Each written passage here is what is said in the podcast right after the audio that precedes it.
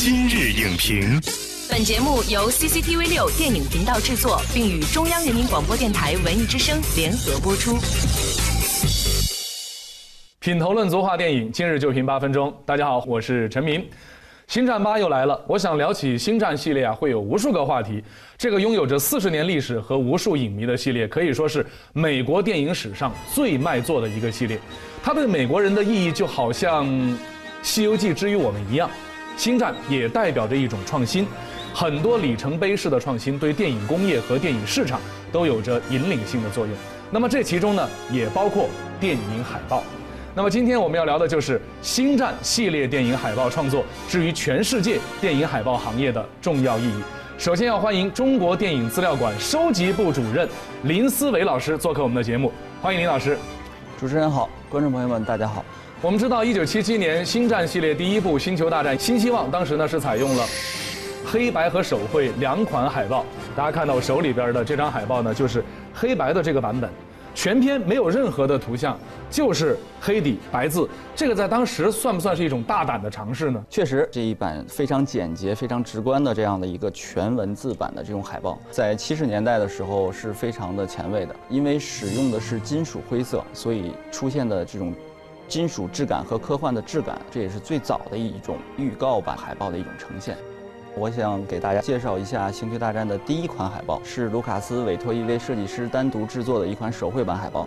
这款海报呢，奠定了《星球大战》一系列海报的一个基调，非常的具有美漫的特色。我觉得它是预示着一个全新的一种电影的模式的一种产生。后来的话呢，其实我们看到《星球大战》也沿用了手绘海报这样的一种主流的风格。在此基础上也有创新。你比如说，一九八三年《星球大战三》就是大胆地走起了概念风格。就这样的一种极简海报，在当时的电影海报领域是一种怎样的存在呢？极简海报呢，这种设计形式呢，是在七十年代在美国就广为流传了。比如说六七十年代的《西区的故事》，一个歌舞片，它的主海报就是楼梯和两个人的呃慢舞的这样的一个剪影，然后在一个红底上呈现出来。直观有冲击力，这就是极简海报、极简艺术风格的所表达的这种形式。到了我们的后期的话，其实现在有很多海报也是这种风格，比如说我们前一年上映的《龙虾》，它就是人物剪影和人物的剧照一个非常简单的一种融合。再有就是我们的动画片，比如说是《机器人玛丽》，两个非常萌的眼睛集中在中间。其实这种表现的形式是能够很简单直白地表达出来你想要表现的这样的海报的这个内容。其实，在之后九十年代，电影海报行业就是非常具有经济规模的一个产业了。那您感觉在这之后，星战系列海报又会有哪些重要的节点？它们分别代表了什么样不同的电影海报的一个？发展期到了一九九九年的时候，星战又重新开启了一个新的前传的这么一个系列。嗯，呃，卢卡斯的团队呢，他当然还是秉持着他制作海报上的这个风格，人物拼贴式的，所有的主演都会集中在。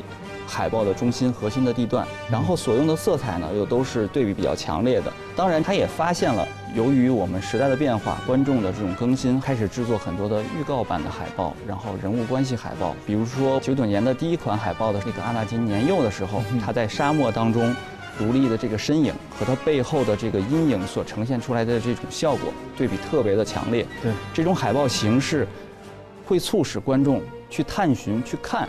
去到影院里边去探索这个故事是怎么发展。我们确实是在重启之后，很多年轻人对星战系列不是十分的了解，但是他通过这个海报可以勾起他去重新去观看星战的这种欲望，所以我觉得这是一个非常成功的一种范例。简单的一个画面。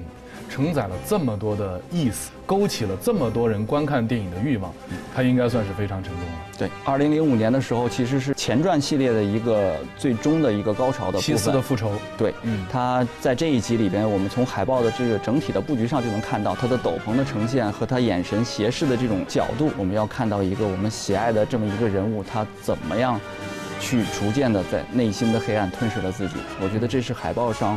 呃，所呈现的最主要的这么一个核心的一个点。Only a Sith deals in absolutes. I will do what I must. You will try.《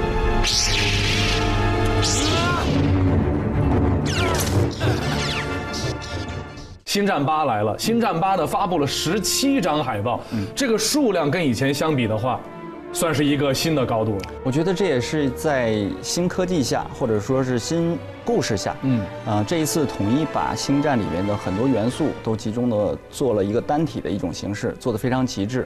比如说里边的激光剑可能单独做一个，里边的太空船单独做一张，机器人单独做一张，对对对，更是一个它衍生品推广的一个前期的一个宣传。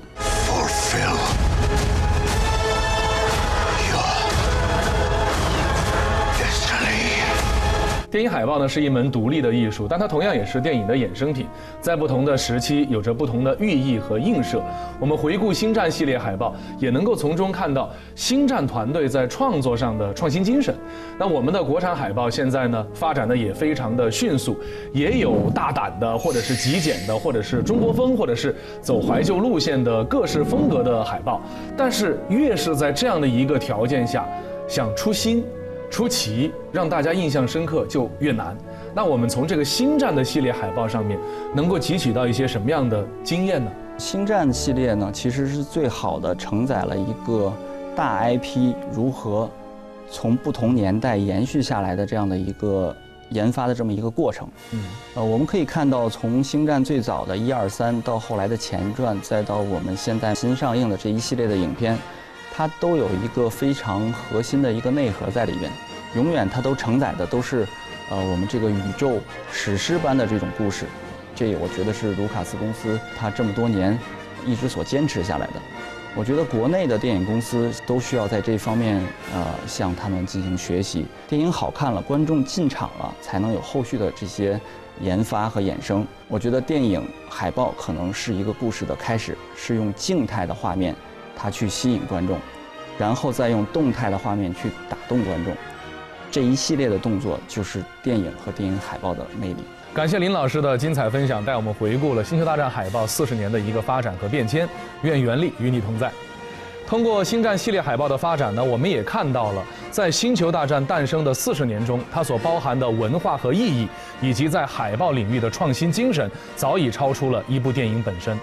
星战以超前的想象力和酷炫的概念为电影海报的发展助力，而我们应该学习的恰恰是他对各个领域创新性的思维和扎实做事的严谨态度。